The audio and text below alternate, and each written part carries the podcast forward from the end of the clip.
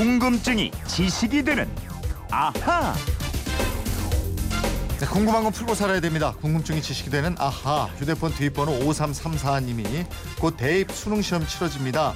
우리나라 입시제도가 그동안 여러 번 바뀌어서 지금의 수능 체제가 됐는데 어떤 과정을 밟아왔나요? 이러셨어요. 입시제도와 달리 변함없이 궁금증을 해결하는 김초롱 아나운서와 해결해드리죠. 어서 오세요. 네, 안녕하세요. 수능 시험 보던 날 기억납니까? 아, 엄청 추워갖고요. 네. 이 손가락 얼까봐 막 이렇게 파카 이렇게 소매까지 쫙 내려가지고 네. 숨겨서 입시를 했던 그런 기억도 음, 나고요. 학력고사인데 아직도 네. 생생하게 기억합니다. 그날이. 이맘때만 되면 자다가도 벌떡벌떡 일어납니다.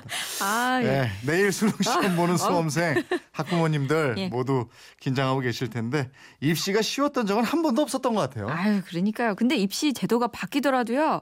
가고 싶은 대학 한정돼 있죠. 음. 경쟁해야 되죠.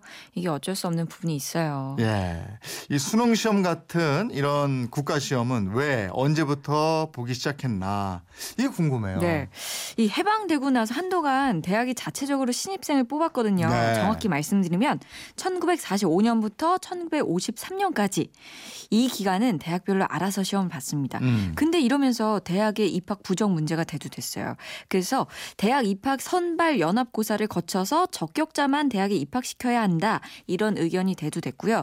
천구백오십사년에 각 대학 협의하에 국가 연합고사를 치르고 다시 대학별로 본고사를 실시하게 됐습니다. 어, 천구백오십사년이면 육이오 한국전쟁이 끝난 이듬해가 되네요. 네네. 그래서 당시에 뭐 책상 이런 것도 제대로 없었어요. 예. 의자에 앉아갖고 뭐 무릎 위에 시험지 놓고 시험을 보거나 음. 이것도 없으면은 그냥 운동장에서 뭐 교실 밖이나 계단에서 줄지어 앉아서 시험 봤습니다. 네. 그 당시 시험을 본 수험생이 이만 팔천 명이었어요. 음. 이 중에서 이만 사천 명 정도가 합격을 했고 네. 대학들이 이 성적을 참작해서 입학을 허가하려고 했는데 네. 천구백오십사년 이월 십팔일 이승만 대통령이 중학교 이상 각 학교의 입학 시험은 선발 자유제를 실시하라.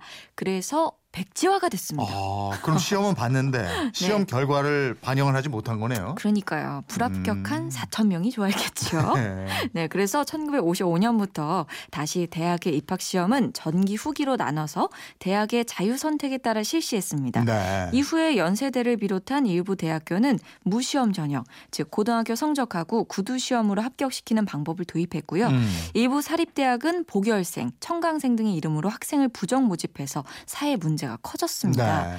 이때 논밭과 뭐 심지어 소를 팔아서 대학 등록금 마련했다 그래서 음. 우골탑, 우각관 이런 말이 등장했죠. 야, 그 우골탑이라는 말이 등장한 게 천구백오십년대 말이군요. 예, 그렇습니다. 예. 우골탑 말고도요. 악덕 학원 기업이란 말도 널리 사용됐고요. 예. 이러다 보니까 오일육 군사정변이 나고 이듬해 천구백육십이년에 대학 입학 자격 고사가 도입됩니다. 음. 정원 미달 사태가 벌어지고요. 대학의 자율성 침해 논란도 일었습니다. 그래서 그래서 천구백육십사년부터 대학별 단독고사가 제도가 다시 바뀌어요. 야, 그러면 천구백오십년대하고 육십년대는 정말 막 오락가락했네요. 예. 이게 저 그 저희 사촌 형 누나들 보면은 예비고사 봤던 기억이 네네. 나거든요. 예비고사는 언제부터 본 거예요? 예비고사는 천구백육십구년 구학년도부터 그때 입시부터 그렇게 됐어요. 음.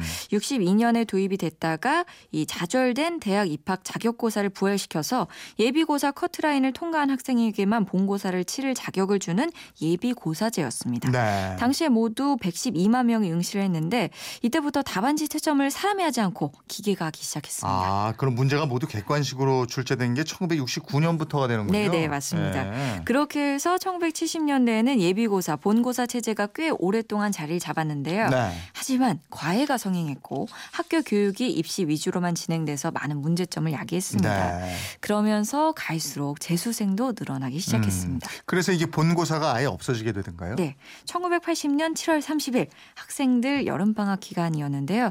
이날 갑자기 대학 입시에서 본고사를 폐지하고 예비고사의 이름을 바꾼 학력고사 성적으로만 대입 전형을 하겠다는 발표가 났습니다. 음, 제가 이걸로 시험 본 거구나. 예. 그렇죠. 네. 이 대입 시험이 불과 육 개월도 채 남지 않은 시점이었거든요. 어, 당시가 천구백팔십년 전두환 정권이 막 들어선 시절이니까 그게 육 개월 남겨놓고 가능했겠죠. 그렇죠. 예. 근데 문제는요.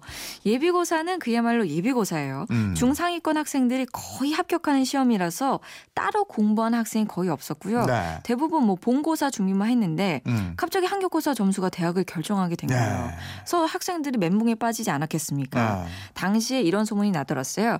고삼인 전두환 대통령의 큰딸을 위해서 입시 제도가 바뀌었다. 네. 이 딸은 칠월 삼십일 이전에 교과서를 몇 번 끝냈다더라. 어허. 이런 소문이었습니다. 네. 뭐 이거 확인할 수는 없지만 네. 이 따님은 학력고사 삼백오 점 어. 내신 일 등급으로 서울대 국문학과에 합격했습니다. 아 그렇군요. 저도 저 그런 얘기 들은 것 같아요. 예, 예. 입시제도 변화와 관련이 있는지 그건 모르겠습니다. 뭐 어쨌든 내신이 일 등급이었으니까 공부는 원래 잘하긴 잘했겠네요. 뭐 요즘 같은 네. 세상에서는 진실은 본인만 알 것 같습니다. 아무튼 그렇게 해서 천구백팔십 년대에는 학력고사가 쭉 치러졌는데 천구백구십이 학년도 대학 입시에서는 후기 대입 학력고사를 보기 전날에 문제지를 도난당한 사건이 났어요. 네. 그래서 시험이 이십 일 뒤로 연기가 되고 음. 시험을 보려고 지원한 대학 근처에 숙소를 잡은 수험, 수험생들을 황당하게 만든 아, 일도 있었습니다. 또 그런 일이 있었구나. 네. 시험이 하루아침에 연기가 됐으니까 정말 황당했겠어요. 그렇죠. 근데 이때까지만 해도 학력고사였던 거죠? 수능이 아니고. 예, 예. 그러니까 수능, 대학 수학 능력 시험은 천구백구십사 년부터 도입이 됐습니다. 네. 학력고사가 암기 위주의 경쟁 교육을 유발한다는 여론 때문에 이 미국의 대입 시험이죠. 에스에이티를 참고한 시험으로 지금까지 골격이 유지되고 있습니다. 음, 그럼 시험 제도를 수명으로 따져보면은 수능이 저 수명이 가장 긴 제도가 그렇죠. 되겠네요. 예, 예. 네. 지금까지 하고 있으니까요.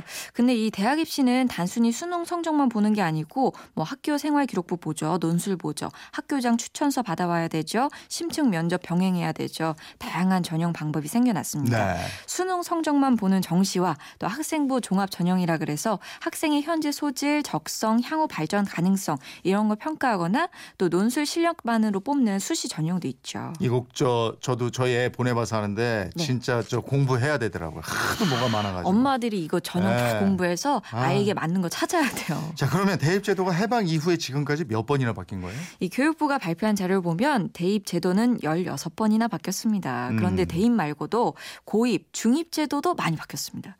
이 과거에는 중학교 들어갈 때도 시험 봐서 이 한 문제 차이로 납방해서 중입, 중입 재수를 하는 학생도 많았는데요. 네.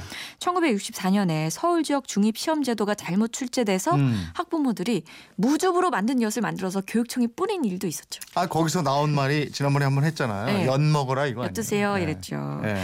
그 논란을 계기로 중학교 입학은 천구백육십구 년부터 연차적으로 무시험 진학제를 도입했고요. 고입은 천구백칠십사 년부터 소위 고교 평준화 정책을 시행하면서 연합고사 및 추천 배정제를 도입합니다. 이러자 학생과 학부모들은 대입에 올인하게 됐죠. 네, 뭐 일종의 풍선 효과 같은 현상이었어요. 예. 네.